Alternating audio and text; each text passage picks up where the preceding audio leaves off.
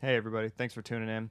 Uh, our guest on this episode is Adam Avery. He is the founder and owner of Avery Brewery out of Colorado. Uh, super fun guest. He was kind enough to come down and chat with us a little bit about his brewery, how we got started, came out and poured for everybody. So we were really excited to have him on. We have some exciting new people coming in over the next few episodes. We're going to do a few wine ones coming up too, get back into that groove a little bit. And then we're going to have the uh, owner of Moto Sonora down in Tucson Brewery come in and a rep from Karl Strauss Brewery coming down in the future.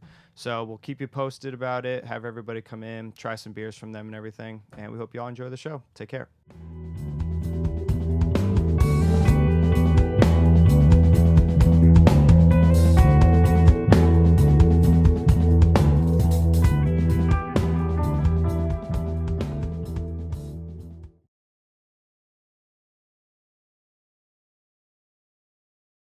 Now we're actually going.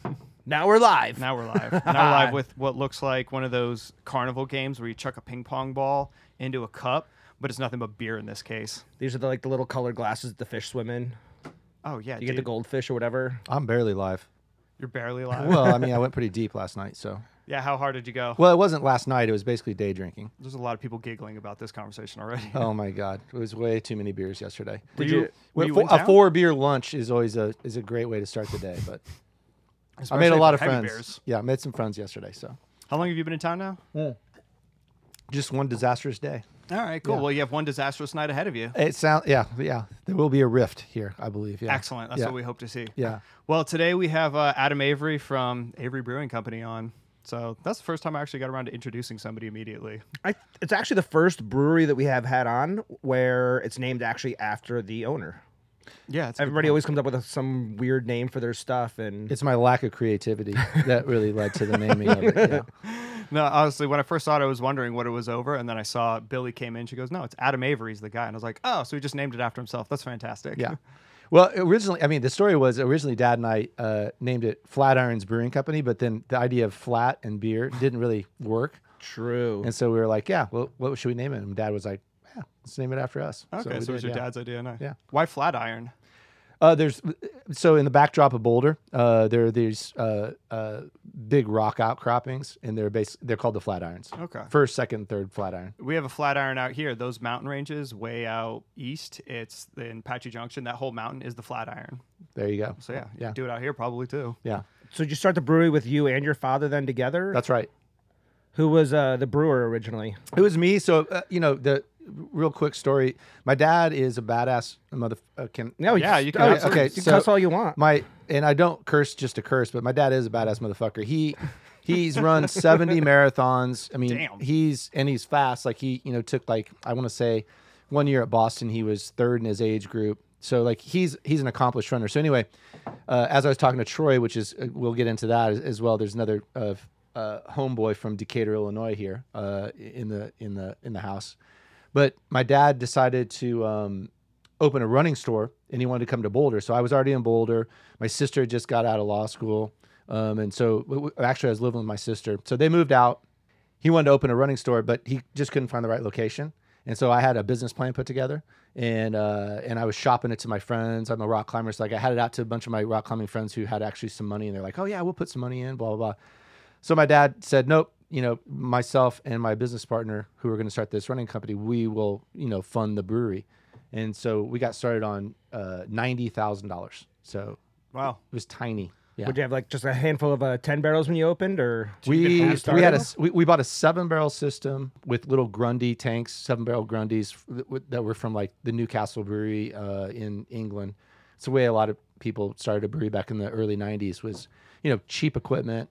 You know we had 2,000 square feet in a- in a warehouse, and uh, we just kind of it was in like an industrial warehouse. We just slowly you know took units over as we needed to, and just busted through walls and put pipes through walls. And it got to be uh, pretty much well a clusterfuck until you know six seven years ago uh, you know we started building our new brewery. So now we have actually a great a nice brewery You know? That's really cool. Yeah. Yeah, coming from something so small to get it to as big as it is today is well, not just small, but shitty too. I mean, like it was like I can't believe my guys. uh, You know, you wouldn't let anybody in because you don't want to see how dirty it was. it was probably. so bad. No, they. I mean, my guys did a good job of keeping it clean, but like it's just you know there some spaces are non-cleanable. Like you just you know now you, then when you learn that you can like paint a wall you know white Yeah. with antibacterial paint, blah blah blah, and just hose it down. You learn these things, but yeah. Anyway, No, that's really cool, man. Seven barrels, so that's what 210 gallons at a time, basically. That's not a big tank. no, and I used to like uh, get ten barrels out of it because I'd put a fan like literally on the manway uh, to knock down the foam. So like I would do ten barrel. So I would come in at like three thirty in the morning and finish up at say, you know, seven p.m. at night and do four brews, you know, and knock out forty barrels of beer. That was like late nineties. So it's a little bit different now. yeah, I'd imagine. And you're in Boulder, you said. Boulder, You've always Colorado. been in Boulder, like you Yep. just start some. Okay. Yep. So Is I the imagine- original brewery still there? It is. No one's taken it over. So like you know that's it's been six years and you know it's still sitting there. Still an empty space? Mm hmm Oh, cool. Yeah. It's fun. It's amazing how many people start off obviously so small, but on ninety thousand dollars to get through and taking a shot like that. And I'm guessing at the time there wasn't a lot of brewers in Boulder, or was this like a big hub for breweries? No, there was a couple breweries there. I mean, uh, you know, Boulder Beer, who unfortunately is no Moss, they had been there since like uh, eighty. I think they started in eighty eight, but only a few breweries. I mean, like we're nineteen ninety three, so there's Okay. nine thousand breweries now. Damn. I think there's like four hundred, maybe five hundred breweries. You know, back when we started. So, it, I mean, Steph. I mean, obviously, it's a very different landscape now. Yeah. So. For everybody listening, that's the country, not in Boulder. oh yeah, yeah, yeah. There'd be like one person who's 400 brewers in Boulder. Jesus. Yeah. No, so it- so basically in 93 is kind of when there was a big pop in like the number of breweries, not only in Boulder but like in Denver. So like Left Hand, Great Divide, Breckenridge, like we all kind of, you know, came out of that same, you know, that same time period. Yeah. It was just kind of like I would say like kind of second generation. So first generation would be like, you know, Coors. well, or no, I, I mean for craft, but like you know Sierra Nevada, even starting like in '89 or '90, like Odell in New Belgium, they're kind of like first gen, and then we were kind of like that next wave of breweries. It's really cool. I, I didn't even think about like the waves of people coming along because Arizona's probably second wave. I would say because the only ones I could think of was what Four Peaks opened '93. Yeah, I mean, you had Four Peaks, you had Santans. Four Peaks was like 96. Yeah, and that's like the brewery of Arizona's Four Peaks because Oak Creek's probably been around a while. Santan. After that, I can't think of anybody that would have been before. And that's funny, you were talking about the tanks. That's actually how they got started, was those guys were actually buying tanks and refurbishing them and just selling them. They weren't planning on opening Four a brewery. Peaks. Yeah. Yeah. They were actually, I was living in an apartment complex with them, and they would have the tanks sitting outside in the parking lot. And When they would get them in, they'd spend some time refurbishing them and flip them around. And some big deal fell through for like 10 tanks, and they're just like, fuck it, we'll just use Fill them. 'em. And that's how they started their, the brewery. That's crazy. I never heard that story. Yeah, that was like, I think 95 or 96, something Yeah. like that. because now our craft beer scene changed when the laws changed right about 2000 i'd say 8 uh, we went from having these huge cap gallons like you had to make x amount at a time which was kind of unachievable for small guys and then they lowered it to i think it's 250 gallons and you can classify yourself as a brewery in the state now and since then i don't know what we're at but it's got to be over 100 in the state and with the big one being Wren, since they won that GABF, and it's kind of been taking off from there. Now you get shops like us, these craft bottle shops, and more and more people are like, well, I've been drinking Bud Light my whole life. I don't know what to do now. It's like, well, here's a whole new assortment of you to try. So over the last few years, we started seeing the bigger brands creep in, and now craft beer is following right behind it. So, Adam, how many of the beers uh, are you actually making yourself now? Do you have like like a army of brewers underneath you? Are you still doing most of the work? Or are you just kind of the good looks of the company now? Or Oh, that, um, I, if you ask my employees what I do, they'd say fucking nothing. That's funny. I hear They're the like, oh, same we're, we're, thing. gonna- we're gonna you go ahead and clip that. yeah, you know, it, yeah. They say, "Oh, what do you do? You just drink for a living." I'm like, "Yeah, but I've been drinking for a living for 28 years." So, um, but to answer your question honestly, no, I haven't brewed in a long time. So, um, and no, they don't let me touch the equipment because they think I'm going to break it. Um, I'm definitely not. I'm not. I mean, I'm not a tech guy. You know, like I got. I need help with my phone. I need help with everything. You know. Um, so, and all of our equipment is you know very modernized Yeah. and like you know it's all you know got its own brains and things like that. So no, but luckily uh, I still do get to talk to you know the team about the beers that we make. You know, and so like it's more about like ideation and more about like you know what we want to do with you know with our brewery and how we're gonna you know build brands and what beers we want to make. And so that's you know that's that's my jam. Do you still use some of the original recipes, or have they kind of just all changed over since then? You know, well, I, you know, to thirty years of brewing beer now. No, but uh, it, it's a great question, and so uh, none of our recipes are set in stone, and so like because raw materials always change, and so like you've always got to be trying to hit a certain mark. So like we have a sensory department and like a sensory lab that's making sure that the beer that we're putting out is the beer that we want everybody to taste, and so recipes change for sure. There's no doubt about it. The only beer that we still make from 1993 is Ellie's Brown Ale. Okay, that's what I was kind of curious. What was the Yeah, that's the, that's the only OG that is is still around, and um, yeah, but we've made you know hundreds of beers since then. Yeah, I mean, I'm lucky to be involved with a, a bunch of dudes that and, and gals who like are passionate about beer, just like I am. And I'll be honest, I've had a lot of your core beers over the years. I've had a lot of your core beers over the years. I didn't realize how many specialty beers you make because we don't always see them all out here. We don't always see them in the shops out here. Um, We've done a bad job of you know keeping AZ uh, in beer.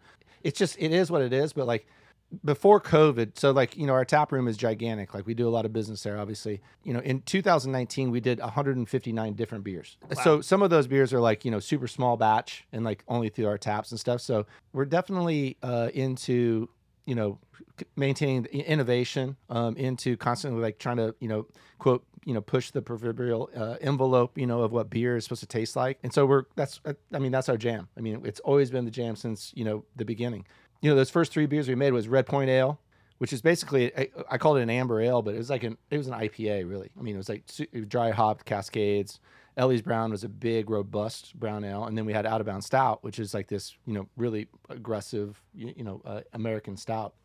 Since the, since those beginnings to today, it's like it's the same things. Like we had a bunch of beers here to taste too, but yeah, it's been a great it's been a great ride. I mean, it's been That's a, really cool a that hell of a lot of fun. Yeah, you can get to a point where you're, you know, you have your big facility to make all your core beers, but like in the back, you have your small tanks to still constantly just mess around and oh, let's do these little ones. And if you keep it in house, it gives people the, a reason to obviously go and visit. You know, if you're having your White Rascal or you know your Vanilla Bean, well, I love these ones. Cool, now I can go and try all the unique stuff that's at your actual place. I still have tanks that are f- I bought in 1996, so I still have some 30 barrel fermenters that are still you know in the new brewery. And That's so really it- it is. It's fun. Like I walk in, I'm like, oh, I, I've known you guys for you know 25 years. the tanks are part of the family. Exactly. I should name them. Yeah, I mean, you have to at this point. Well, we do. They got numbers, but, but we should give them names. Yeah. But, yeah. So this the first one actually we poured for us was uh my least favorite of things is sours. I am not a sour person in any way, shape, or form. So, so this is how we buy beer here at the shop. The more John hates the sour, the more he knows I'm going to buy it. yeah, yeah, because You've worked it out. I like because that. I, 'cause I love sour. it always moves very well. it always works the good. only thing I don't like in drinking, right next to Malorts. Which I had a shot of yesterday. Which of course, is very you're from you're from Welcome to Arizona. embarrassed to say, but I did. Did you end up where you at Casey's Woodshed? Well, yeah, no, it was the going, yeah, going pineapple. They had a Oh. Competition yesterday of who can make the best cocktail with Malorts, and the winner won a toilet trophy from Malorts. Yeah. which yeah, it's about as appropriate as it gets for that. I was sort at the Beer Institute drinking their beers yesterday, and I heard about it. And so the bartender was like, "Oh, you're doing a shot of Malort," and I was Yeah. like, "Oh, fuck no, I'm not doing a shot of Malort." we did a shot of Malort. Yeah, I've never known anybody to sit there and enjoy a Malort. Like we had uh this one girl came in, and so she was she's from Chicago. You know, really wanted some Malorts, and I was like, it literally just came into the state, so she got one, and we had 18 people like at another place, and so she pours you know 18 shots for everybody, and I'm just sitting there like I. I'm gonna hate every bit about this. Yeah, slowly like push off side. I watched. That's when you go to the bathroom with your shot and come back mysteriously. The Oh, Malort shot is gone. Or do the shot where you throw it over your shoulder. Exactly, Exactly. Like you right. miss. So, you know, she, everybody else takes it. She's loving it. I watched 17 people reevaluate their life situation upon that moment. I'm like, yeah, right? That's the most garbage drink on the planet. I don't know how it makes any money. remember the first time I tried grappa, we were at a restaurant and I just tasted it was so bad. I threw it in the pot planter next to me. And then I ended up working at that restaurant, and I remember the manager going, "Man, I don't know why I can't get anything to grow in this potter anymore." I'm like, Because you threw rocket fuel into it. pretty much turpentine right Yeah, in top of it's it. fucking rocket fuel. is It's what it so is. bad. Drives all those busted ass Italian cars around if you need to. right? All right. So, what, Damien, what was this first one that we did? This was The the Pomona? Pomona. So do you guys do a lot of sours then? It seems like you guys have a pretty good barrel age program going right now. Yeah, I mean, thanks. I appreciate that. I think we do. I think we have one of the best Oh. ones in the country. I mean, um, every and all kinds of barrels. I mean, like I love a big range of beers. And to your point about sour beers, Yeah, I know you don't like them. Um, Well, let me phrase that. That's fine. I like the taste. Like that tastes good. I hate sour. Like Warheads were the bane of my existence. I think I probably have some PTSD about it where like I had like three in my mouth at one time and it's never come back ever since. Those things are you'll never recover. never recover. Yeah, see, I like it. I had The, a terrible cousin. He the funkier, the better for me. yeah, this got some Like funk on it. that's why I like this one. It's not all just fruit. That's the problem with to me with a lot of sours now. They're fruit beers that are more tart beers. Like oh, the Berliner Weiss based, but they're not true sours. Well, and this is a true sour. So we have a house culture. So like you know we have our own pedio lacto strains and our own Brett strain. So you know how long has it's been? Shit, it was been it's been 15 years. So like Sam Calagione from Dogfish Head uh, took myself, Vinny Cilurzo, um, Tomme Arthur, Rob Tod to Belgium um, to do like this big tour. And it was, it was obviously fun as shit. I mean, those guys are great. I mean, like we had we had a, a great time. We were treated very well by all the breweries we visited. But we went to Drie Fonteinen and we all drank a beer there that was the best sour beer. We, we all agreed it was the best sour beer we've ever had. And and to this day, it's the same. Armand, the brewer uh, owner, called it Blau, and there was also a pink. He made it for friends for their wedding. So it's like only like 200, you know, whatever, 200 cases of each produced. And so I brought back two bottles of of the the blue um, and got a got got our guys to grow up the yeast culture. So we got the Brett out of it. And so that is that's our Brett strain, um, straight from Armand, which is That's awesome. it, dude, it's it's and so when you talk about thank you for saying like it tastes like a quote a you know, traditional mm-hmm. you know old you know like from the mother country. It is it's because it is you know Because everything's a kettle sour nowadays. It seems that we're getting like we don't get a whole lot of like true sours. I mean, I'm always looking for them for the shop, and they're not. There's only a handful of true barrel aged ones. Well, a lot of people don't. So many of these microbreweries are small breweries, and I don't think they want the like those wild cultures in their brewery. Oh yeah, that's actually what I was gonna ask. Is your is your barrel aging sour a different facility? Is it still also in your main, main, brewery? we You have like, barrels in both our we have offsite and we have onsite okay. but we also have a, a cellar department when we designed the brewery it was designed to know that um, when we did cip or clean in place or like you know cleaning protocol that they knew that we not only did we have you know pedio and lacto running through our brewery but we also have multiple yeast strains running through our yeast er, through our facility so like it's all set up to kill stuff you know Yeah. like, so like we uh, i think we're uh, knock on wood because you know it- it's it's tough to do what my guys do which is to keep the, the place clean basically but it's worth it. So you know thank you. That that's a huge compliment to hear that because like that's what i feel like. Nothing against kettle sours like i think they're fun and blah blah blah but like you don't get there's there's complexity in the beer that you're drinking right now There's a nuance that you can't just fake. no, and it's not even it's not even wood based. Like, and there obviously it's in wood, so like there's wood nuances as well. But like, what pedio and lacto and this particular Brett throw are um, old world kind of flavors, and like it, there's earthiness, and there's like it, it just I don't know, it just it's not just sour, it's not just acidity, it's not just pH, it's a flavor you know experience basically. So No, it's actually really tasty. Whoa, clip that one too. Yeah, right. I don't know. Maybe my That uh, might be the first time I've heard you say that about maybe my sour. flavor profile is finally changing. I mean, it's like you know, you get older and all you want to eat is McDonald's all day, and then you upgrade to like Chipotle, and then you upgrade to actual normal good food. This is heading that direction. And they digress and go back to McDonald's later. Yeah, probably. I mean, why not? Yeah, and I mean, and sour doesn't necessarily have to be like super sour either. No. Like, I mean, it shouldn't be like it. It sour is a part of the flavor profile, right? So like you want to have some other things involved, which is like you know these uh, some fruit. Uh, obviously, this has some fruit in it, but also woodiness and the esters that the Brett throws. Like there's, I mean, to me, like I get like you know pineapple. I get you know like those kind of uh, tropical kind of fruity kind of things out of it as well. So yeah, it's it's fun. It is amazing how distinct Brett is in certain ones. Like for wine, you know, we could pick it out in certain ones almost Yeah, instantaneously. it smells like and a that- petting zoo. Yeah, and funny in this because it doesn't smell like a pan- petting zoo, but it's got that that earthy funk that hits, and you're like, oh, that's definitely going to be a sour. it's a clean Brett, and the the cool thing about this Brett and uh, i- is that it ferments really really fast until the like the last little bit of the beer, but it acts like Saccharomyces in fermentation, which is good for production. But it also throws those those those good flavors that you want, but not too much. Like it's not too you know barnyardy. It's not too you know. Yeah. That's a great way to put actually a clean Brett because I've had a lot of clean. Brett beers that are corked over. You'd want to drink them a year later and they're all funky as hell. And I love that style, but this is so it is clean. I could see someone who's not used to drinking a funky sour just going, "Oh my god." There's What is that? drinkability. Yeah. It's like the gateway into the funky ones. Yeah. How long are they barrel aged for? We can do it as fast as three months. Okay. Um, so it all comes down to it's not the amount of time that's spent in it. It's like what it tastes like. So like Yeah. the guys are constantly tasting barrels and like when the beer's ready, the beer's ready, right? So it can take as little as three months, and sometimes it can take as much as say six months. But again, our pedio and lacto and the way that we so we culture all of these things in our lab. So like we we grow up enough to inoculate enough barrels, and then we have the slurries from those barrels to like re-inoculate, you know, other barrels. So our lab does a really good job of like keeping our critters happy, basically. That's really cool. How many people do you have working at your brewery? You guys gotten pretty big over the years. Well, yeah, I think you know, we, I mean, with our tap room, there's some some flux, you know, um, but you know, about 150 people. That's Are awesome. in, in the team, yeah. It's got to feel good employing 150 people.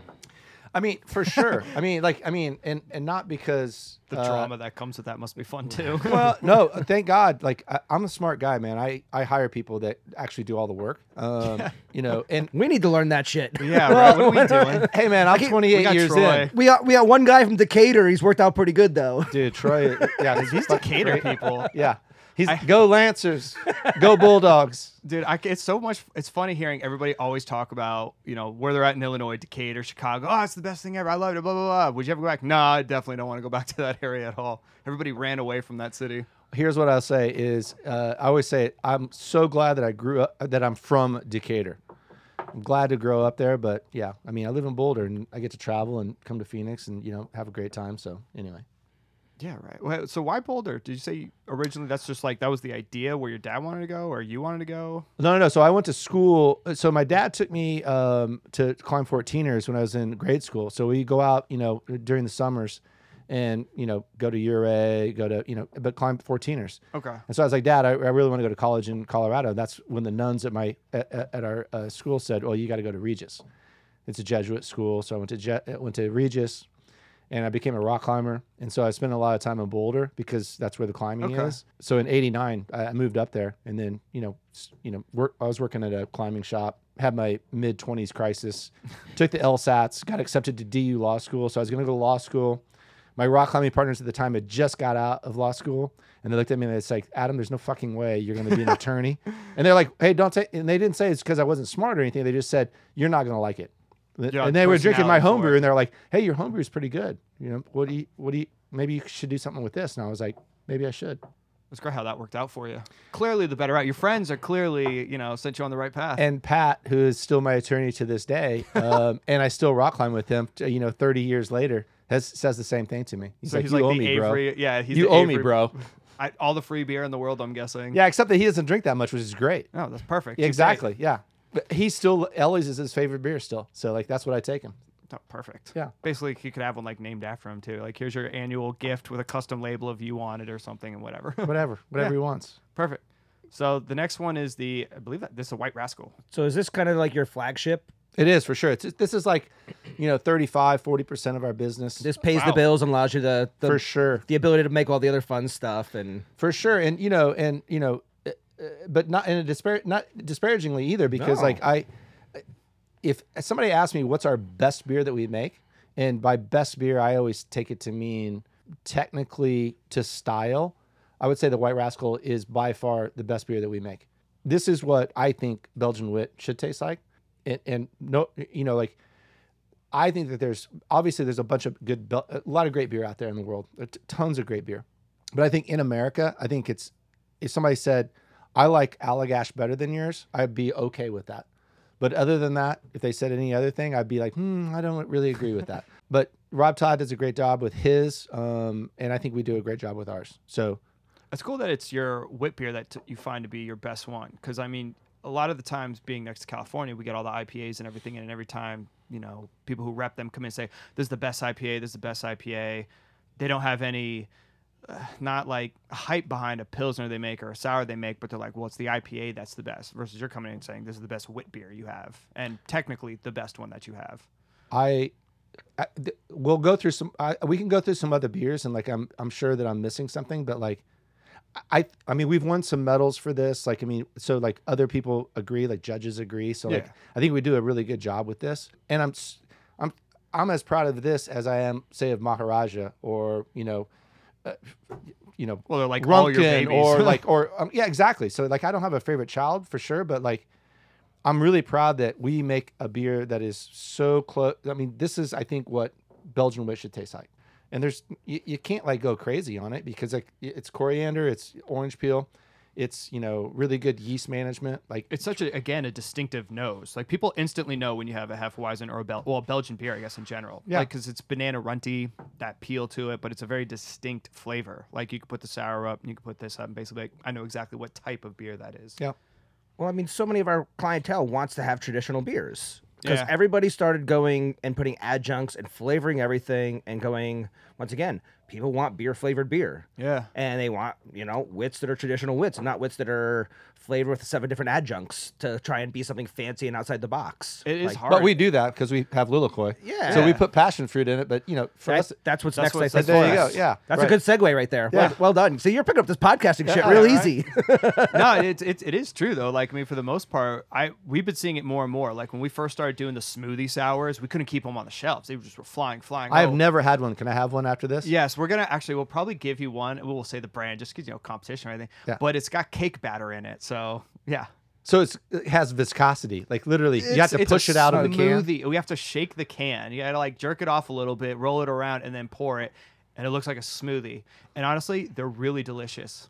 So I Are they pasteurized? Like I mean, like it sounds like a, a No, bacterial you- nightmare. Well, if you leave it out, they'll definitely explode by the next day from re-fermenting. oh, so it has you have to you to stay refrigerate cold. them. Hundred percent. Like Yeah. our, our refrigerator, like our walk-in cooler, is a small nuclear bomb with the amount of smoothie sours that are in there. So if we ever lose power, this neighborhood's gone. It's just gonna blow But you up. have to drink really fast. Yeah, but then I look like fat bastard afterwards from like Mike Myers movie. I don't think you're gonna drinking be all fat, those. dude. No, it's actually impossible for me to gain Yeah. weight. Yeah, I've noticed. Yeah. we opened the shop at the same time. yeah, I'm good. Still, I'm man. just I'm getting all your weight or something. yeah. I could eat Chipotle all day, drink all day. I'm good. Here you go. Take that one. No, that, that that's fantastic, and that's fun because like I like to drink some Belgian ales from time to time, but you just don't see them out here right now. Most of the ones you get are huge brand ones, and it's like, all right, well, that's just a dulled down meh version of it. That's tasty. Well, thank you. And um, yeah, I mean, IPA is obviously the game, and like I love IPAs. That's my style. Like I mean, lit- I mean, like usually I'm drinking IPAs, but not everybody, you know, in the world likes to have an aggressive beer, and so it's fun to have a beer that I, I think it's funny that White Rascal. Some people say is like a, a training wheels beer because I think it has so much flavor. I think it's a really weird beer. To me, I think it tastes weird because like there's these phenols that are thrown off. You know, the banana, the isoamyl. You know, There's uh, a big, f- refreshing flavor to it in there that I can't quite pick out. But honestly, it's great for Arizona when it's we're hot six months of the year. To drink that outside is awesome. Yeah, I, I agree. But you know, I think it's a flavor packed, you know, easy to drink beer. And that's kind of like it doesn't seem like it, those th- things work together. Like, oh, flavor packed but easy to drink, but it really is. Let's go. So the next one is I have no idea how to pronounce it. Lilikoi Kepolo. So Lilikoi is Hawaiian for gonna try. passion fruit. Kepolo is Hawaiian for devil. So it's right. basically our white rascal with passion fruit. Passion fruit devil, basically. Yeah. So you know we use real passion fruit. Um, so it's smell it. super acidic, so it, very tart beer. Um, I wouldn't say sour, but I would definitely say tart. It's a great breakfast beer. It's like you know mimosa to me. I, I love that. The breakfast beer is always a thing, but it was always like because I joke about it on Instagram. Or a it always shower seemed to be yeah, shower beers, breakfast beers, like it's stouts, porters, things like that. You're like, no, we're gonna do a fruity Belgian beer. Yeah, I love passion fruit. Super drinkable, like just ul- ultra sessionable. Uh, as I like to say, that like that's Oh yeah. a fun beer. Like that's the epitome of just like fun. So how did the um, pandemic affect your business? Did you guys uh, Shittily. pi- did you pivot and do things differently a little bit up there, or Well- were you just kind of stuck in it? I mean, granted, you have a very strong retail presence around the nation. Yeah. Well, no, last year was, I mean, it definitely was a tough year. I mean, and there's a lot of breweries. I mean, I say, I think some breweries did fairly well, uh, but I think most of us suffered. Ta- obviously, our tap room suffered. I mean, we were closed for, you know, a couple months and then, you know, all the restrictions and blah, blah, blah.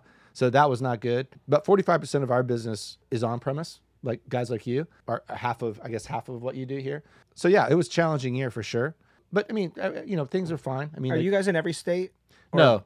Uh, we, I mean, we sell beer in 40 states, but honestly, I mean, we do, you know, 90% of our business in, you know, Six. six. Yep. Exactly. I come from the supplier side, so Yeah. I mean, like, it, you know, you, Idaho and Montana could be okay markets, but they're never gonna. well, we just opened Keep the- Montana, so I hope it's better than that. So, uh, but, uh, and I was just up in But, it's- Bozeman. but it's not. It's not necessarily like with the Florida markets or say New York or some of the other what's considered. I big won't name them, markets. but yes, the closer we are to home base, you know, the better we're doing. So, um, that makes sense. yeah, so ch- a challenging year, but uh, it, it's fine. You know, like I mean, everybody had challenges during COVID, and we still have those challenges right now. But th- there might be some silver linings coming out of it. We're still trying to figure out what those are. But Yeah, eventually figure out a year from now. You're like, yeah, oh, you guys opened during. COVID. I mean, that's fucking crazy. Yeah, well, we we're in a weird situation where we got lucky and unlucky at the same time. Unlucky that obviously COVID was affecting everything, but our state they did not care. Like they really they pretended to do this. Oh yeah, we're gonna do masks and restrictions, but they were kind of like, eh, whatever. Like there was a point when we opened, they were like, well, you have to have food at your bar to open,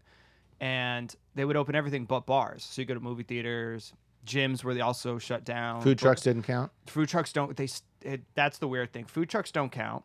Certain types of food didn't count. So for instance when we were open uh, we had a friend of ours make little tarts. So we would just give them to people. Here here's a tart so you could sit down and eat. But if you brought in let's say like a microwave pizza thing the food department would say yeah that's cool. That's how you can stay open. But the liquor department would say no that doesn't count all right, well, how about hot dogs? Food department would say, no, that doesn't count, but the liquor would say, yes, it does. Well, they all agreed that chips were fine, so we just started giving everybody chips. Like, uh, that's how dumb it was for a while. But at the same time, I think our shutdown lasted four, maybe three, four months at most. And even then, they were kind of like, whatever about it. So they didn't mandate it, they didn't do anything. So while it is as serious as it gets and we cleaned everything we could and we had everybody wear their mask and whatever the fact is is we didn't really feel a shutdown too much in this state in and general Arizonans drank like fish. Oh my God. During the shutdown. Yeah. So everybody's drank. I mean, most of the distributors did record sales to the off-premise side. Yeah. People that had kegs and stuff like that kind of ate it because you know those kegs went bad during the four months that we were shut down. That's huge. Yeah. But as far as anybody that had strong retail presence, off-premise presence, they did awesome. Yeah. Like, who, who was strong in chains did really well. yeah. Yeah. I mean, that's just across the board. Even well, one of our local breweries did well. They actually stayed closed for the whole time, and they just did three releases a month or three releases a week.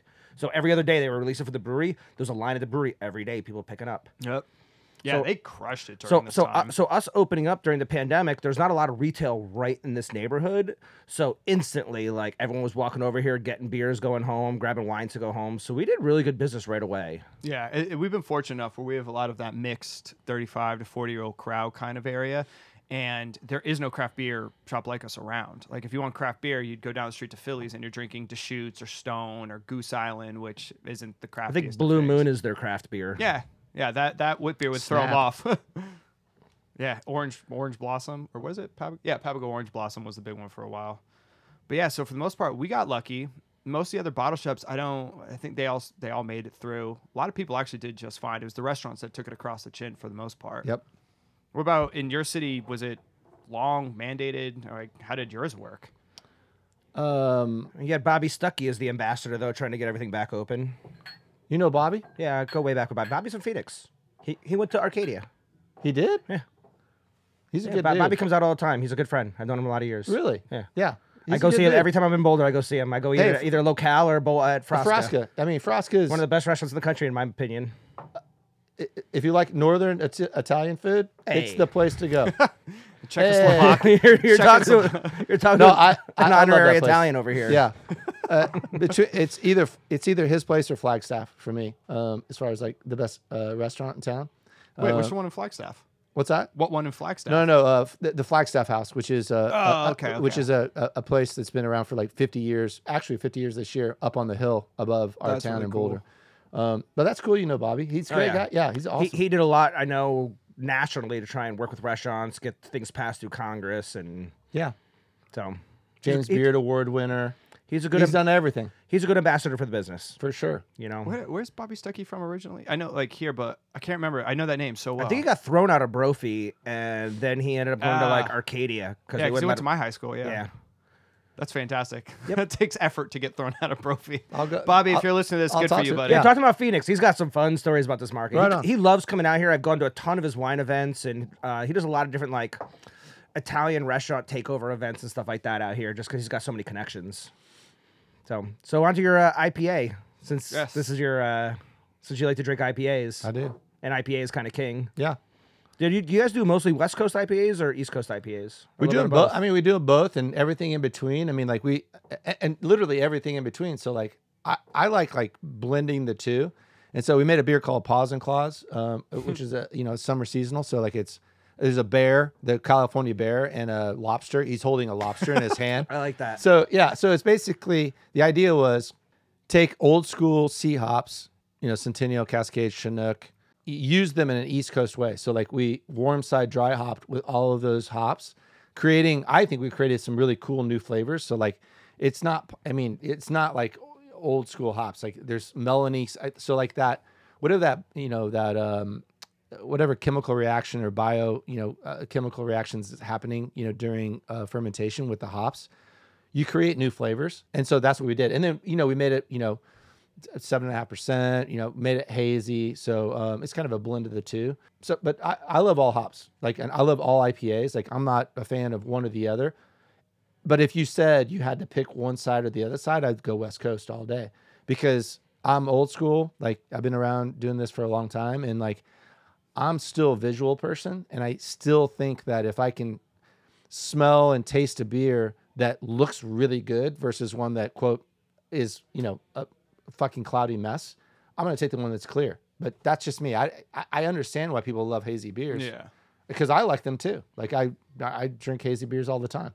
When i'm traveling i always try everybody's hazy beer for sure. But then somebody's like oh hey i got this clear ipa i'm like i'll take one of those. Yeah. My palate changes based on season. Like right now with it hot out, I much prefer West Coast IPAs. Once the it gets cold again, I'm gonna drink more probably big hazies, juicy comfort beers. Um, I like IBUs. Like I, I I'm I still am a like fan of bitterness? bitterness. Yeah, c- because I, you know it, it's maybe counterintuitive, but like I think that IBUs bring drinkability. Like it, I think that uh, hazy beers can get a little bit um, palate fatiguing. yes, Um, hundred percent. They, just they get too weighty on my on my tongue. Like I'm just like I drink them. I'm like ah, I need something that like washes things away. So it's either acidity, you know, with an with a sour beer, or it's IBUs, and it washes all that away. And I would think one thing that I've noticed about the hazy IPAs is sometimes you get surprised with how sweet one could be. Versus, I don't think I've ever had a sweet West Coast IPA. Like I've had a triple before that was definitely a little sweet, but when I get a hazy IPA, you take one off the board. We had one the other day we'd sampled, and I was like, dude, it's like the sweetest beer I've ever had, and it was just a double. This one, uh, by the way, this is long in the tooth. I don't know what the date is, but I this is not the best representation of our beer, by the way. Long in the tooth. Yeah, I think so. Yeah, I never heard that saying. yeah.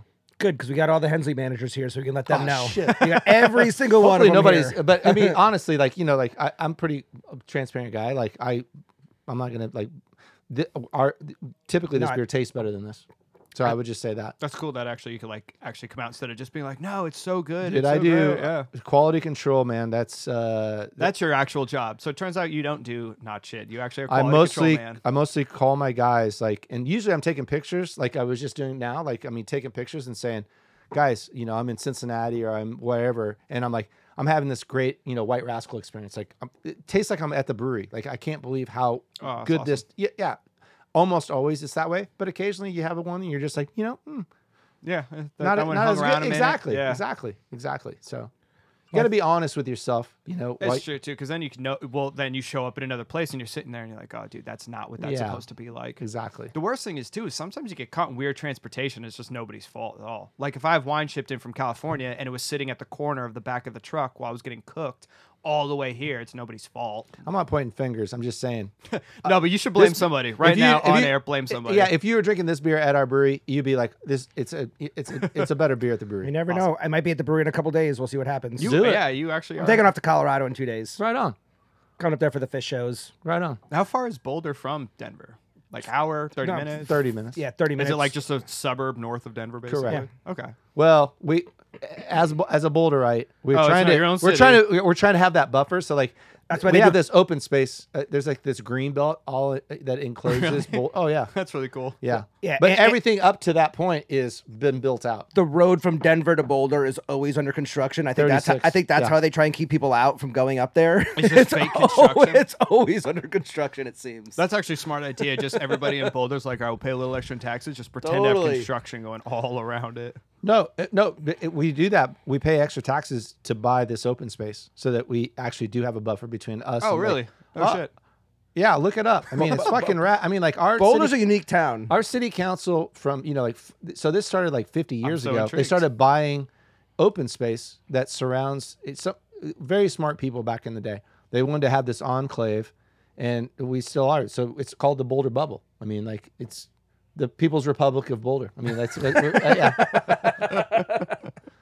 Oh, that's awesome. Oh, yeah. That is you kinda hilarious. I mean, CU's there. So There's we like have- a little big lake in there. We've got yeah, we've got reservoirs. we've got yeah, you know, we got you know CU's there. So I mean, we're obviously a college town. That's first and foremost what we are. But we're Some also buffalo, tech. bison. Buffaloes. Buffs, buffaloes, yeah. So we make a beer for them. So their their official beer is called Stampede, which is what they have. Like that's their thing. Is like it's called a Stampede, but it's American lager. So we make that for them. It's That's a fun awesome. beer. Yeah. That's, that's really cool that you have like the college that has their own official beer. They have their That is so counterintuitive to what it should be. But in Arizona, because we have uh, what is it, Dean or uh, the dean of uh, ASU is Mormon, so they're like, yeah, there will be no Sun Devil beer or anything. But I think they did one anyways. But the funny thing is, is that th- this is like the most party school in America. uh, ASU is a block south of here. I'm going with that. Might It be drives business. Oh yeah, Boulder's definitely in the always in the top like five. Yeah. I, I always hear all the time. It's always in top something. How, where are these lists that everybody always talks about? Like ASU used for to be a a long play- time Make this was shit up, man. It used to be in Playboy. It was like the Playboy top party colleges. Yeah. was like the the big list, and it was always like And then Cheap- unfortunately, cheap- Pornhub came, and then all of a sudden you can't have any skin magazines because Right. you got to pay for it. yeah. There's always I like- mean, the articles were great. You know, now it's all free and was- shit. The articles fantastic. were great. They really were. They really Did were. I only uh, uh, our uh, the bar the first bar I worked at had like a stack of Playboys from the ground up to the ceiling by the toilet, and I was like, this is awful. But then you realize like there'd always be in there somebody would be reading it. Yeah. All right. Cool. So I'm guessing those were the lists that were buried in there. Because I always heard that ASU's all right number one party school from Playboy this year. It's like what? Almost I've never always. seen this. Yeah, it was Chico State, Arizona State, UVM. It was always the same Shit, like Chico State. yeah up in the Emerald Up in- Triangle. Yeah. That's ridiculous. They need to bring those back. So the next two beers we had brought in just for the fact that you were here. They were part of like a special order that we put together. It was like the vanilla bean stout and the rumpkin. Now you have a couple other. Also, is there Holy- a particular order we should drink this? Yeah. Pumpkin, then vanilla bean. That will destroy you. Yeah. Excellent. that's the That's last going one. last. So It's y- done well. That was a great tasting lineup. You have a a number of beers that are almost considered like cult collector beers as well. Was it the Maharaja or whatever it is, or Well, I mean, we still uh, we, that beer continues to grow every year. Um, but you know, we've been making that beer since 2006. because I think there's a couple people that are going to come in tonight and ask you if they can get some beers that are very difficult to get, or maybe some of your specialty stuff. Because I mean, you have some stuff though that's like pretty sought after, don't you? It depends on Like, what she looks like. I mean, like if she's hot, I mean, I got a cellar back home. I mean, yeah, we can work some things out. So I know I got a couple people coming up tonight to put you to the test. I Right said, on, I said right we'll on. record what is the answers too. right on. We're gonna send you up to go bring everything back, get a U-Haul truck, and just start could- trucking it all in. We can do that. My cellar is is pretty. It's pretty nice That's all right. So, like your house one, or like the brewery cellar? at the brewery. Yeah. So uh, Okay, I- so the yeah, brewery does it- have it's its a- own yeah. No. cellar. So like you know, in the warehouse, and my warehouse guys hate me because I'm like, put ten cases in, put twenty cases in. They're like. God, God damn, it. What are you gonna do with all this beer? I'm like, it'll get drank eventually. One day. And no, and that's what happens is like, you know, we, you know, we, sh- we eventually, it, it- I'm not saying that I was, you know, patient and like, you know, and smart guy, but like back when I started making Hog Heaven, like in 98, I started like cellaring beer. Some people would say that cellaring beer is a terrible idea. And some people think it's a great idea. I don't know where you guys land on it, but I think some beers age r- uh, gracefully and really, really well, but it's also just really cool. Like, I mean, it's fun to drink a beer that's like 10 years old or 20 year old beer. You know, like it's fun to do a flight of the same beer that's been made by the same brewery for like 10 years or whatever, you know, like a Lee's, you know, a vertical or something, you know, doing a vertical of somebody's beers is fun. Like, I mean, it's, it's crazy to see how a beer can change and, you know, whatever the oxidation processes and stuff that are going on. Yeah. So my cellar is like, I got a lot of cases. I got a lot of kegs. And Can- so, but I, but I come out like that. This, this is how I use them is like to do like events, you know, like and to go have fun with people, you know, and go hang out, meet people from Decatur. Yeah. Yeah. That's fucking crazy. yeah, right. in Phoenix. So you can actually, and this is going to be, I guess, the equivalent of a barrel. So you can actually cellar a keg for an extraordinarily long time as well. Yeah, man. I think for sure because then the oxy. I mean, like that's the best. I think if you have a really good keg filler, like a keg line, that beer is pretty uh, pretty bomb proof. You know, as long as it's big enough. you know, Yeah. enough alcohol or you know enough. What you know. What's the longest like you've had? Because I mean, from our perspective of a wine industry, you know, if like we do like a vertical, like you say, and we have this wine from this time to this time, obviously year vintages will be a variance. If it's too high in alcohol, it's not going to make it as long. If it's a colder year, you have a longer time to drink it. But you have like basically Or there were fires, There there's smokiness, which is every grapes. year at this point. Exactly right. Yeah, it's like never ending in California. What's on Yeah. fire now? Right. Which in this case, all of it. But on your beer side, how does that go? Because like I said, wine's kind of like a bell curve. Like it's like it's better, better, better, and then you know depending on it falls off. Is it beer? It's like a ten year curve, a five year curve. Is subjective, or is there really a point where you're like, dude, that's straight garbage. You can't drink Right, it that. depends on the type of beer and everything behind it too. Yeah. Which I'm guessing is all stouts, by the way. But and it- it's very- the it's- Belgians can age really well. yeah, but isn't that sour? Ba- Or Yeah. you're talking like a wit beer. I would say it's sour beers. If it, if a, if it's a well made sour beer, it's basically indestructible.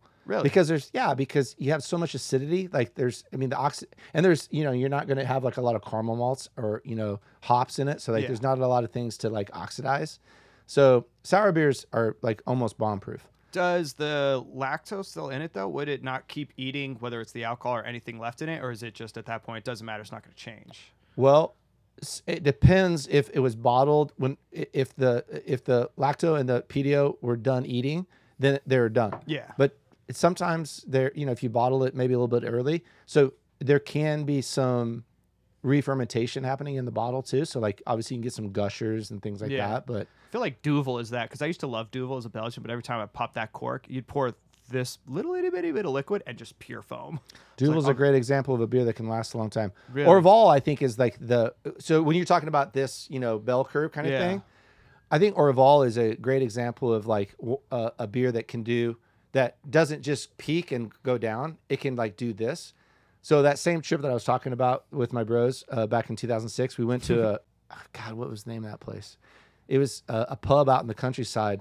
They had a they did we did a 14 year vertical Orval of Orval, and you could just see like it was like 14 year old was like phenomenal, but then there was like some dips where the beer was not that good, but it it definitely they say it gets sick and then gets better. That's the how the Belgians talk about it. Yeah, and wine it's that gets dumb and then it gets better. There, oh, there you go. So, um, yeah, it just all depends. I mean, I, I, I think more than anything, it's just like a fun thing. Like, you know, like I, I don't think I don't take it quote seriously, except that I have hundreds of cases and kegs, you know, sitting in a cellar, you know, to to share with people at some point.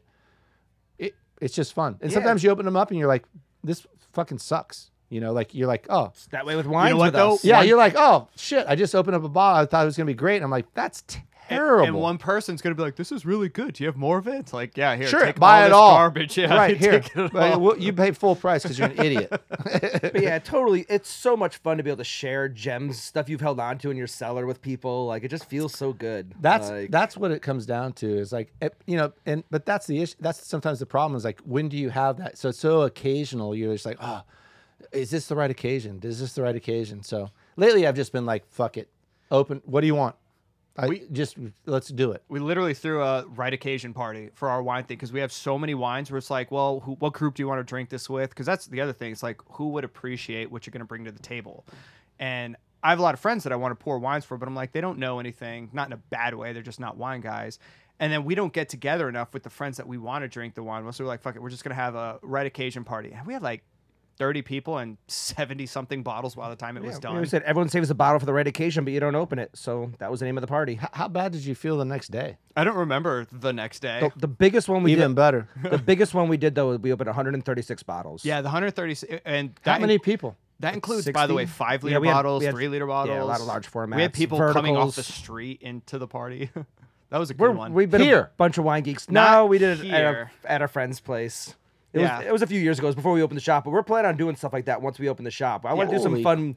I want to do some fun beer share events here and stuff. So maybe we plan a beer share event around the next time you come to visit, and you could Let's do it. pull some shit out of the cellar and Yeah, man, for yeah, sure. it's a because that'll entire just be a wine bunch and of beer event. friends. Like that'll just be a, like fifty beer geeks getting together and just sharing shit they've had in their cellar also for five years. Which we've had a lot of people we've been meeting more and more who do cellar stouts. Like it's a crazy thing that they love, and I'm it's so it's jealous so cool that- to meet that. I'm jealous of that. our our uh, 136 bottles of wine you Yeah. opened. It got, it's not like We're it geeks. got out of control, but it got a little out. It was just it just never ended. Everybody's like, I have one bottle. Just kidding, I've got five. No, we, we did a, a wine episode with one of our beer geek friends on Malbecs, and he showed up with a five year old Woot Stout for us to drink, and that How was, was it? it's delicious. we had a lot of fun with that. It actually was really fun to pour that into multiple vessels. Like we poured it into a glass, we're like, oh, that's good. Then we poured it into like a chalice, and then we put it in a big goblet wine glass, like the big sommelier ones, and all three vessels tasted so dramatically different.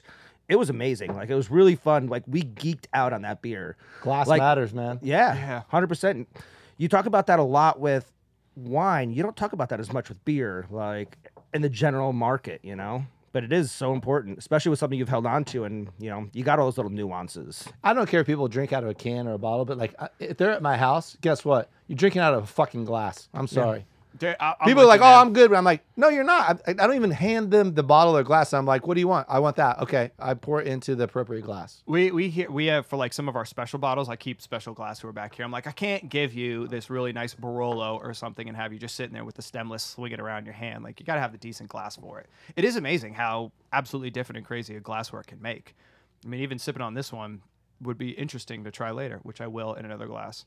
And this was This the is one of my favorite vanilla- beers that we do. This is the vanilla bean stout. I like it because it's like you could actually drink it. So many of the stouts we get handed now are all 9, 10, 12, This is 18, what? 16%. Thirteen or something? 10. Am I crazy? Ten? what? This is the bourbon stout, man.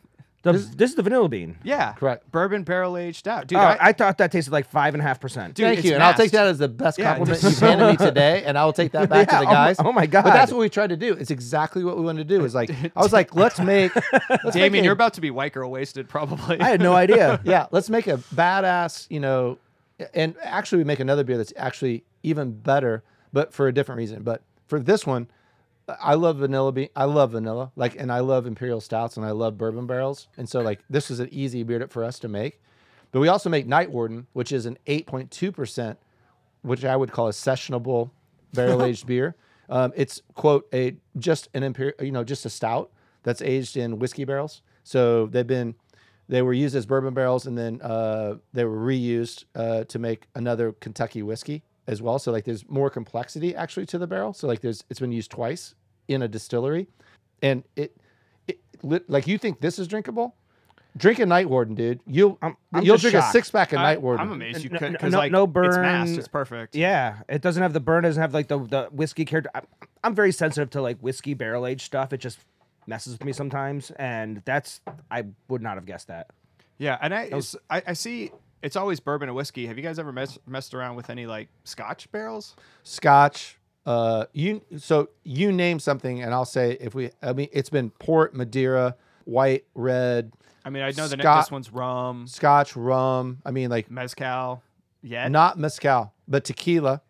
But yeah, I mean, you have an uh, extensive barrel program, don't you? That's Yeah. really cool. yeah, we we've played with a lot of Any barrels. particular brand you were like, ooh, that's my favorite right there. I want more of that barrel. What was that place in Denver? Leopold's. Leopold. Leopold's, yeah. Brothers anything was from them? Yeah, we have. Yeah, That was a cool little distillery. We've gotten some of their uh, gin barrels. Their gin Um, was Their delicious. Navy strength gin or whatever. Their That was absinthe delicious. is really good. Yeah, their absinthe. Yeah, Uh, I took the, the blackberry liqueur and poured it on my pancakes. It's like syrup in the morning. Nice. it's delicious. I know where you're coming from now. Yeah, yeah, yeah. See, you knew we get along well. Yeah, exactly, exactly. How do you think my mornings like keep progressing? Oh forward? man, my morning this morning was not that good. But anyway, uh, I digress. I'm here. Yeah, Malort. That's all you had to say. Yeah. Have you ever had a Malort barrel? Terrible. Uh, no, it will never happen. you don't want to ruin everybody's palate. You palate. don't want to do like a Malort flavored seltzer or something like I that. don't want to do that. No. Dude, I don't want to drink anymore because you just said Malort flavored seltzer. It's gonna happen one of these days. Why don't you just pee in a cup and make it fizzy? So Rumpkin. Rumpkin. I said that was my going to be my name for Troy now. Yeah. Rumpkin. Okay. Just a little nickname for him. All right, sure. We'll go with Rumpkin. So rum barrel aged pumpkin ale. That's right. Big, like 16. I, I don't know what year this smells was, but great. like 16 plus percent, I would guess. I, I mean, like if you asked me, like, what's your favorite brown liquor, and that's all you could drink, it'd be rum. and and because I- I love you know tiki drinks and like I love all that, but also because all of rum is aged in bourbon barrels, you still get the nuances of bourbon, and I love bourbon as well. But I love Rome. and so this was pretty easy for me. Like you know, I had this idea. I was on a road trip, like I don't know, it was like ten years. ag- It was at least ten years ago, and I was just like, oh, everybody's making pumpkin beers. Like pumpkin beers used to be a thing, and they still are a little bit, but like. Dude, and I love them in July this year. Dude, I love. what are you And, and by the way, I love pumpkin beers. Like, I, so Schlafly's, which is out of St. Louis, I think they make the best pumpkin beer. But like, I love pumpkin beers. Like, I think they're great. So I had this idea of like, oh yeah, we had some rum barrels. And I was like, let's make a gigantic, you know, monster, you know, pumpkin beer and put it into a rum barrel and see what happens. And this is what happens: you get rumpkin. Dude, this is honestly, you're gonna like this one too, Damien. It masks the alcohol pretty well in that. Mm-hmm. But this to me comes off liquor, not licorice, but like liquor kind of heavy in a way. Not that it burns by any means, but it reminds me of like a really soft rum, obviously that's been pumpkin spiced It's instead nearly of a forty beer. proof. I mean, like it's It's it's liqueur. yeah, It, It's a. I mean, I would say liqueur. this. That's the I keep forgetting. That's the word. Yeah, Yeah, it's it's base. Uh, that's what I would call it. It's like it is a liqueur. I mean, like it's got some viscosity. Like it's you know it actually has weight to it. I you know out of all This the beers, cool. obviously it's our last beer, This so is maybe a geeky that's why. one, though. This is really cool though, because this is super geeky to me. Because I'm a big fan of rum too. Um, we have one rum bar up in North Scottsdale, and I had a guy come to me, and he was like, "Yeah, you know, we have this, this, and this, but have you ever had a, like a this is a 20 year aged beer?" And I was like, "Wait, they do rum how long?" And he poured it out, and it was practically syrup coming out of the Yeah. bottle. It was the most delicious thing I'd had at that place. And this is that that not too syrupy characteristic while still maintaining beer to it, but it's delicious. And I'm not a pumpkin fan by any means. That's good. I mean, it's it's sweet as hell. It's it's, it's liqueur. I mean, out. it is liqueur. Um, yeah, I love this beer. I think it's and when you talk about ageability, this beer ages incredibly well. Is this seasonal, or do you have this all the time? No, we we made it for a few years. We haven't made it in a couple of years, so it's Oh, so this is aged too. Oh yeah, I don't know what year that is, but it's Oh, prob- sweet. it's on the it's on tap, right? Yeah. Yeah. It's on the keg ring somewhere. Yep. Dude, that's awesome. That's really cool.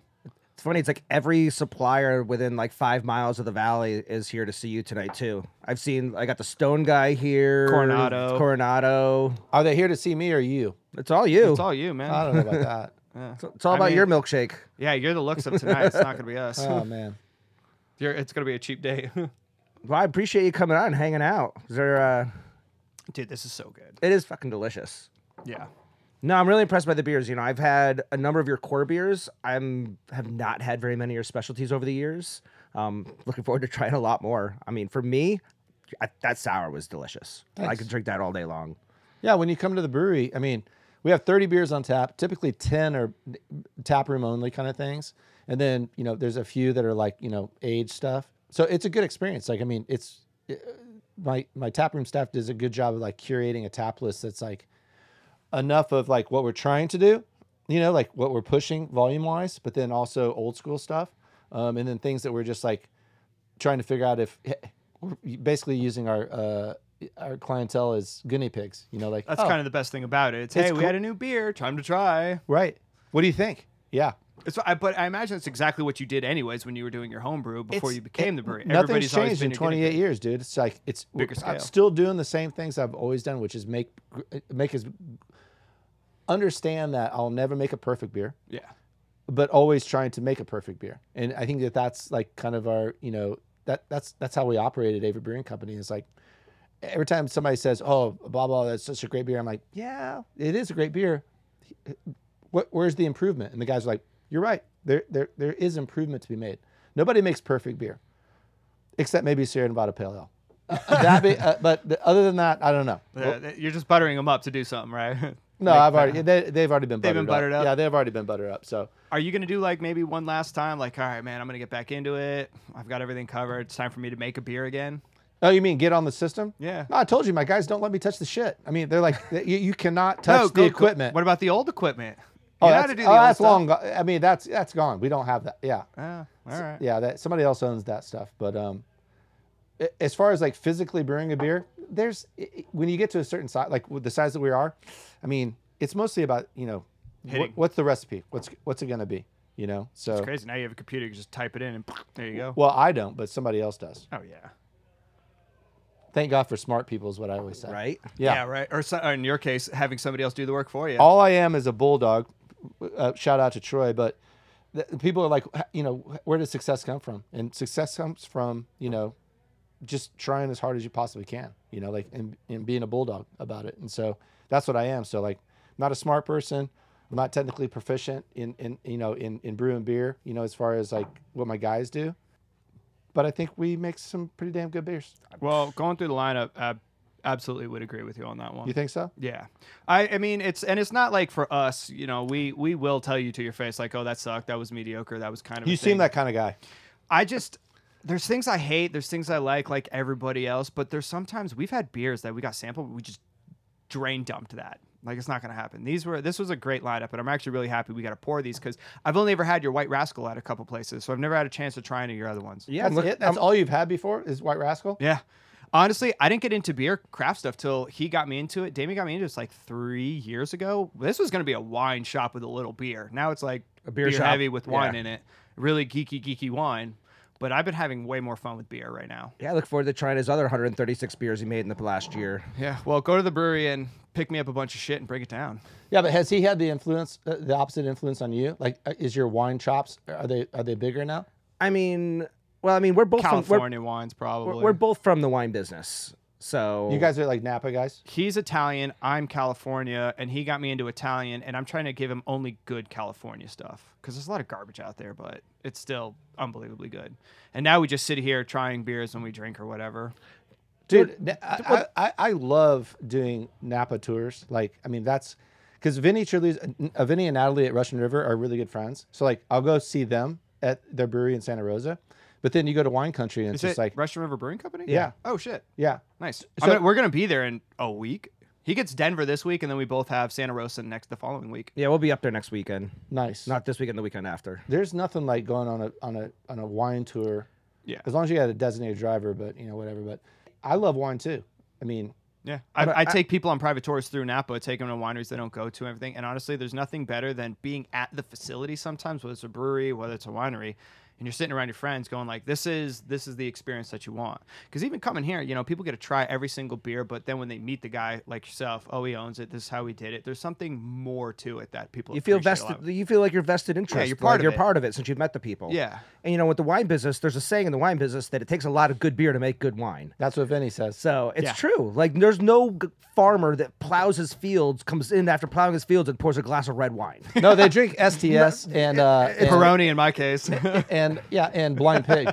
Like literally, I'll go out with Vinny. Like we'll go to Mm-hmm. breweries or, or to wineries, and he'll bring cases of beer in, and we walk out with cases of wine. So Yeah. that's where we started getting this real taste for beer too, is because we go to wine country, you drink wine all day long. You're like, fuck, I want a beer now. I want, and so we started really getting this love of craft beers, and we just wanted to combine the beer shop and the wine shop together and have a little bit of fun. And and make it not as pretentious as some people make it out to be. Like it's wine is wine. Like there's no need for it to be, you know, pinky finger out, sipping in a nice atmosphere. It's like, you know, we want you to drink it and enjoy it. And same thing with beer. I can't tell you how many gentlemen like we have come in and go, dude, I drink Modelo and Coors and Corona. I, I don't know if I could drink craft beer.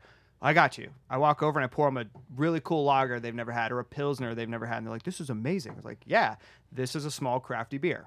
It's still a pilsner. It's still a Mexican lager. It's delicious though. It's better." it's fun. Hey, by the way, Modelo is a good beer. I'm not saying they're I'm bad. just saying, I'm it's, just a, saying it's a true better. German lager. I'm just saying. Really? I think Modelo is a really good beer. Okay. I, and I drink Pacifico with a lime. Like I mean, like I said, I'll drink Yeah. any. I, I, I'll drink any beer. There's Yeah. no doubt about it. I you think? I had a natty ice recently.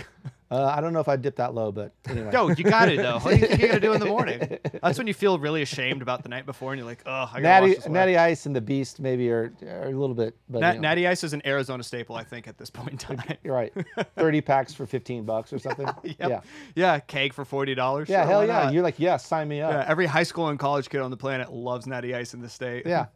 But dude, these are I, I'm really proud of obviously having you in here in the shop we had to like do to show your beers. This has been fantastic, and thank you so much, obviously, for you know coming out and doing this. Hey, congratulations! I, I, I think I, you guys, are, it's a great uh, partnership you have, like beer and wine. Um, really cool facility, and um, I, I can't believe you guys opened during COVID, and uh, you know, that's ballsy. And uh, uh, you guys, you, you guys are doing well. And I don't see why. You, Yeah. Yeah, you got guys got to are be crushing. bulldogs. So, so let's have some fun tonight and kiss some hands and shake some babies. Yep. Let's Let's go go do shake it. some babies. Thanks, John. Thanks, Damon. Yeah, Appreciate it. thank Thanks, you. Adam. Thanks, Adam, for coming on. All right, everybody. Thanks for listening, and uh, we'll catch you on the next episode. Love you guys. Cheers.